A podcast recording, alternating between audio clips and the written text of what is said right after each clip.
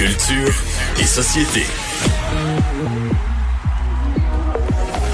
Bonjour Anaïs. Bonjour, bonjour messieurs. Décès d'une grande actrice. Décès de l'actrice brita- britannique euh, Diana Rigg qui euh, a interprété dans les années euh, 60 Emma Peel dans Chapeau melon et bottes de cuir et en fait on l'a vu seulement dans deux euh, saisons et c'est vraiment elle qui a marqué cette série-là. Et ce que j'ai appris en fait c'est qu'elle au bout de deux saisons elle a décidé de démissionner parce qu'à l'époque son salaire euh, ressemblait était euh, similaire à un salaire en fait d'un caméraman sur le plateau de tournage. Puis là elle a fait wow wow wow là c'est pas vrai là que je suis une ouais. des têtes d'affiche et que je vais être payée le même prix que le caméraman. Donc, elle a Mais décidé. il y a eu beaucoup de discrimination pour les femmes dans le monde de la télé, euh, vraiment du- Ben, du cinéma, dans le monde de la, Absolument.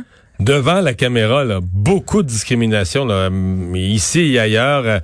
Mais le magicien. Mais il fallait un certain courage pour quitter. euh, Fallait, Oui, oui, absolument. Mais là, le, le nom m'échappe de l'actrice qui, qui jouait dans Le Magicien d'Oz avec ses, chaussures rouges, mais elle était moins bien payée que des justement des caméramans, euh, des techniciens. Elle avait un salaire là comparativement aux autres acteurs de crève-fin. Le si je me, il y a un des animaux qu'on voit là qui était mieux payé qu'elle. Donc c'est elle qui était vraiment le moins bien payé de toute toute toute, toute, la distribution du Magicien d'Oz. Hmm. En veux-tu la discrimination? Oui. En v'là. Donc, elle interprétait entre autres Emma Peel dans Chapeau melon et bottes de cuir. Elle a été aussi une James Bond et là, Vincent, ça va te faire plaisir. Oui. Dans le film Au service secret de Sa Majesté. Moi, j'avais jamais entendu Mario parler de George Lazenby et depuis que je suis dans votre équipe, On en je- parle souvent. On en parle régulièrement et elle était la Bond girl dans ce film-là et c'est la seule Bond girl qui a qui a marié James Bond. James Bond. Et c'est vu comme étant une des meilleures Bond girls de toute l'histoire, euh, faut dire, alors que son vis-à-vis James Mais Bond, George. Lazenby était pas. Ben non, mais elle avait une. euh, un sex appeal, c'est vraiment, elle a été ouais, ouais, une, des, une Et- des très belles femmes là, dans les années 60. Et il faut dire, parce que ça me permet de ramener au- sur le fait que j'ai- j'ai j'ai mangé avec George Lazenby, James Bond à- en tête à tête. Ah, nous il y a quelques déjà Oui, je l'ai mentionné. mangé déjà deux Mario, fois c'est ça, récemment. Je te dis, arrête pas d'en Mais- parler George Lazenby. c'est que Lazenby m'avait quand même raconté, parce que c'était un, un espèce de harem là, dans ce film-là de femmes autour du grand méchant. Et lui, il dit, il a couché avec toutes les femmes sur le plateau, du moins c'est ce qu'il me confiait, sauf une. Et c'est Diana Rigg. Les deux s'aimaient vraiment pas beaucoup. Puis il y a eu une histoire comme quoi elle avait mangé de l'ail volontairement avant leur scène d'amour, juste pour le faire chier. Une histoire qui serait pas vraie selon euh, selon même George, mais les deux s'aimaient clairement pas. Bon. Se sont insultés même des années plus tard, mais euh, sur euh, sur l'écran ça ça fonctionnait quand Mais même. c'est quand même particulier que lors d'un souper seulement était raconté euh, des péripéties comme ça euh, sexuelles ou des coïts Ah non, mais il parle juste ça de sexe. euh, ouais, oui, je pense, pense qu'il s'en vantait. euh.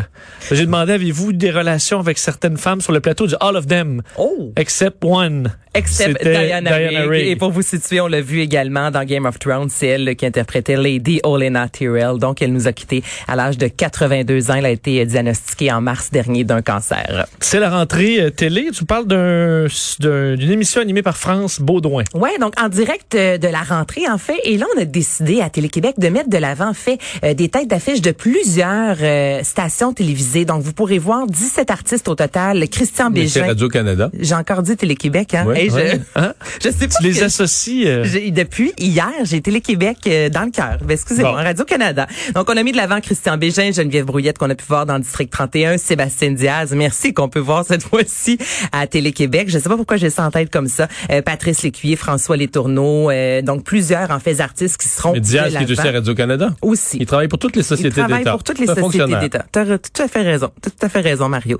Et ces artistes-là, ils seront, et plusieurs artistes vont chanter leurs plus belles chansons. Alors, manquez pas ça, c'est ce samedi à 18h30. Bon. Bon.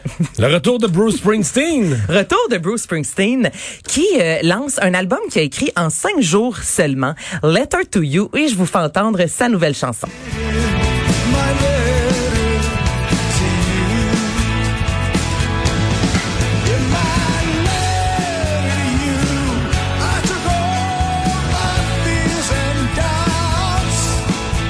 C'est quoi votre relation, vous, avec Bruce Springsteen? Je l'aime.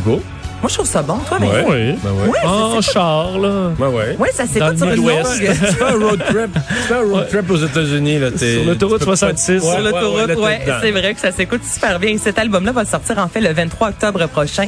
Il collabore avec le E Street Band, euh, une formation qui travaille depuis fort longtemps avec Bruce Springsteen, en fait depuis 1972. On parle de 13 nouvelles chansons. Donc les adeptes pourront euh, découvrir cet album-là. C'est paru aujourd'hui. Pouf, personne s'en attendait. Il a lancé ça dans les médias. Évidemment, tous ceux et celles qui aiment Bruce Springsteen ont eu beaucoup de plaisir. Et dans certaines productions, on commence à voir et à remarquer la distanciation Je physique. vraiment drôle que tu parles de ça. Ça, là, j'en parle parce que ça me fâche.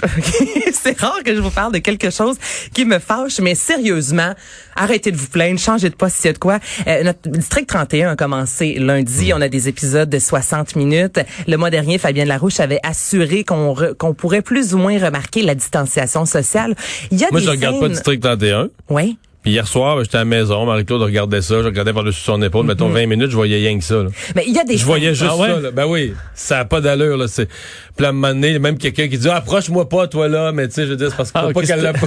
C'est intégré dans le, le Ouais, texte, mais, ouais, mais Mario, ça c'est fait un peu par- gros. Mais moi, ça me fâche les gens parce que là, on a commencé, il y a plusieurs téléspectateurs qui ont commencé à littéralement, excusez-moi le terme, mais vomir sur les médias sociaux, disant ben là, voyons donc la distanciation, voyons donc. Mais je veux dire, tout le monde. T'as pas le choix, là, je T'es- T'as comprends. pas le choix. Mais on on est croire qu'on la voit pas. on la, on la voit. Mais garde ça chez vous dans ton salon. Là. Garde ça dans ta petite tête que tu as remarqué, comme tout le Québec, qu'il y a une distanciation sociale. Mais c'est ça où il y en a pas, District 31. Et juste qu'il y a tellement de travail. On a tellement eu peur de pas avoir de, de nouvelles séries, de nouvelles émissions pour l'automne. Là, on a réussi à offrir quelque chose qui, euh, somme toute, est quand même très bon, même si oui, on la voit. C'est juste, voilà, c'est c'est un message que je lance à la population. Arrêtez, s'il vous plaît, de bâcher ça sur Internet. Non, mais ça vient me chercher parce qu'on est au courant.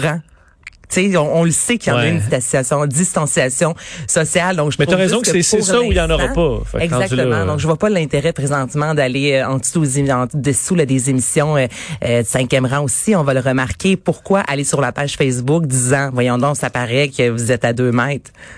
On le sait. y a-tu un plexiglas entre les... c'est peut-être ça le problème. Des nouvelles plaintes contre Kevin Spacey? Ouais, et on termine euh, avec ça. Donc, ça a été officialisé, en fait, dans le magazine américain Variety le 9 septembre. En fait, donc, c'est deux plaintes euh, encore pour agression sexuelle à l'égard de Kevin Spacey. Ça remonterait dans les années 81, euh, qui a déjà porté plainte Anthony Rapp et un second qui a décidé de rester anonyme, qui, à l'époque, aurait été, enfin, un élève de Kevin Spacey. Il aurait été agressé alors qu'il avait seulement 14 ans. Euh, à de nombreuses reprises, le, le, le procès, entre autres, a dû être annulé. On a reporté. Il y a eu plusieurs rebondissements, mais là, il devra retourner, en fait, devant la cour parce qu'il y a toujours euh, plusieurs euh, dossiers en fait qui sont ouverts, notamment du côté de Londres. Mais ça ne s'améliore pas, je vous dirais, pour euh, Kevin Spacey. Merci Anaïs. Bienvenue.